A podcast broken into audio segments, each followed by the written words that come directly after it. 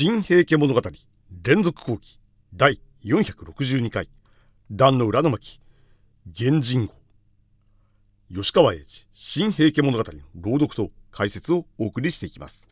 各回の注釈と授業内容の音声ファイルは学びやホームページ学びや .caesar.net 学びや .caesar.net でチェックできます。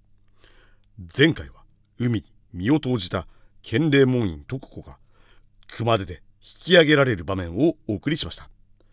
渡辺の睦が異様な興奮を持って義経のもとにやってきてひざまずいています。熊手で引き上げた女性を義経の大将船に移して介抱していたところ同じくすくい上げられた女房たちがその女性は建礼門院であるとの旨を述べたと。そのため睦はその報告と指図を仰ぎに来た。いうわけです。憂いを含みつつも救いの気持ちが誰もの心に浮かんでいました。それでは本文を見ていきます。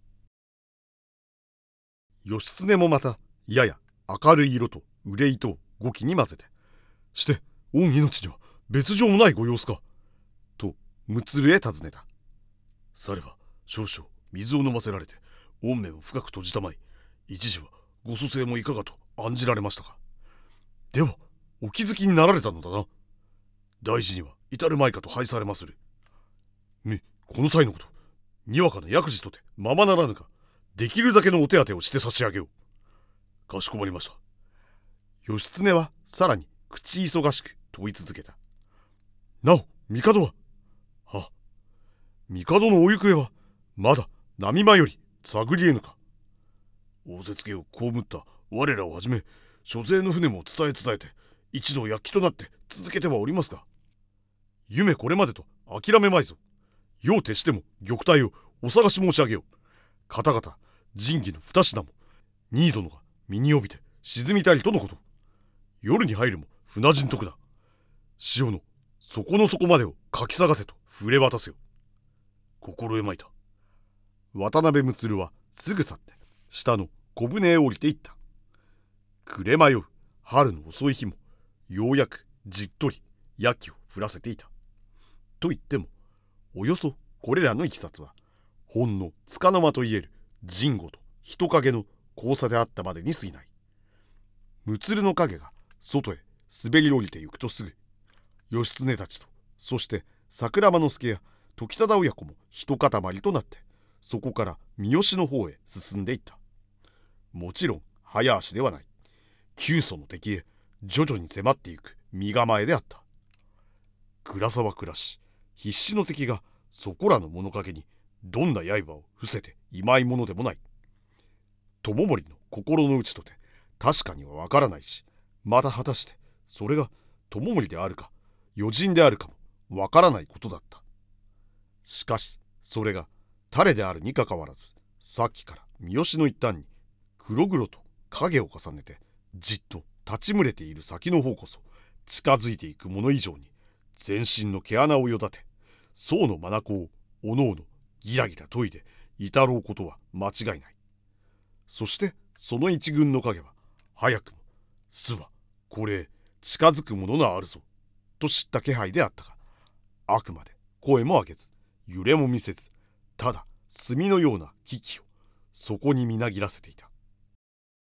さて船の船首の方に潜む敵をめがけて近づいていくとやがて現れたのは予想通りに平の友森でした。友森は宝願殿へ物申さんと言い義経は進み出て二人は相対することとなりました。義経は自分はただ幸いに潮に乗って勝っただけのことと述べ友森はあなたのような大将の手にかかるのであればせめて一門にとって菩提の助けとなるだろう。思い残すことはないと語ります。また義経が罪なき人々までも死なせたのは本意ではなかったと述べると友森は大きな時の巡りにはいつも犠牲が伴うものだと返します。やがて友森は自分がこの船に来た時には天君も帝も追わさずことが終わっていたと述べます。ですが友森は死の前に見苦しいものは片付けるようにと述べていたように一部始終を見届けていたはずでこのことについては叔父である時忠が自分の妻である卒の局によればすでに友森はこの船にいたはずだと指摘しました。それでは再び本文を見ていきます。おじぎみよな。やがて依然静かに。お言葉なれど卒のお局には何事もご存知はない。友森を見たと言われるは幻か。友森に似た人かいずれかであったのでしょう。ご騎乗なるおば君にてはあれどやはり女性まして恐ろしき一瞬の飛沫や飛球のつむじの中でのこと。この後とも卒のおば君が見たと言われる儀は鍋で幻影に他ならずとお聞き流しあって夢ご多言などは慎まれたい。そうか。時忠はうめくように言った。ただ一言そう言ったのみで友森の顔から何か読み取ろうとするもののごとく穴の開くほど凝視していた。が友森は同時につつつと後ろの人影のうちへ身を後ずらせていた。そして早口に「伊賀伊賀」と周りへ呼び「早くこうされ。平内左衛門あとは友森が引き受ける。早行け」と叱咤して追い立てた。三好の下に一層の空戦がつながれていた。伊賀の平内左衛門をはじめ十数名の影は友森の叱咤と同時にわらわらとそれへ飛び降りそしてたちまち闇の内へこぎ去った。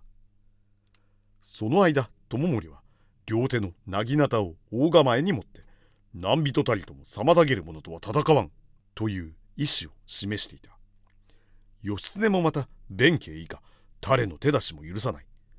彼らのあがきを後ろに支えあえて見過ごしていたのである。やよおじぎみ。やがて言った。そういう友森の表に日頃のもののような微笑が昇っているのを時忠ははっとしてみた。平家のことをくれぐれ頼み参らせる。お許しあれ。友森はわがまま者。ただいまより母の二度の大手安家きところへ急ぎますゆえ。お戻れよ。時忠は我を忘れてマロブがごとく彼のそばへかけた。が実にとっさにその人の影はかき消えていた。今まで物を言っていたゴン中納言友森は友森の亡霊か幻でもあったように。それは一冊の風に人々の目を疑わせた。けれど立ちどころにザンプと高い水音がした。その飛沫はすぐ波間を覗いた人々の肩や顔にも冷たくかかった。一面な蛍光を持った泡粒はいつまでも消えなかった。その広がりや飛沫の高さから見て友森は身ばかりでなくとっさに怒りを抱いて沈んだもののようであった。ついに平の友森が最後を迎えました。これで壇の浦の合戦の幕が下ろされ次回からは戦後処理へと話は展開していきます。本日の授業はここまでになります。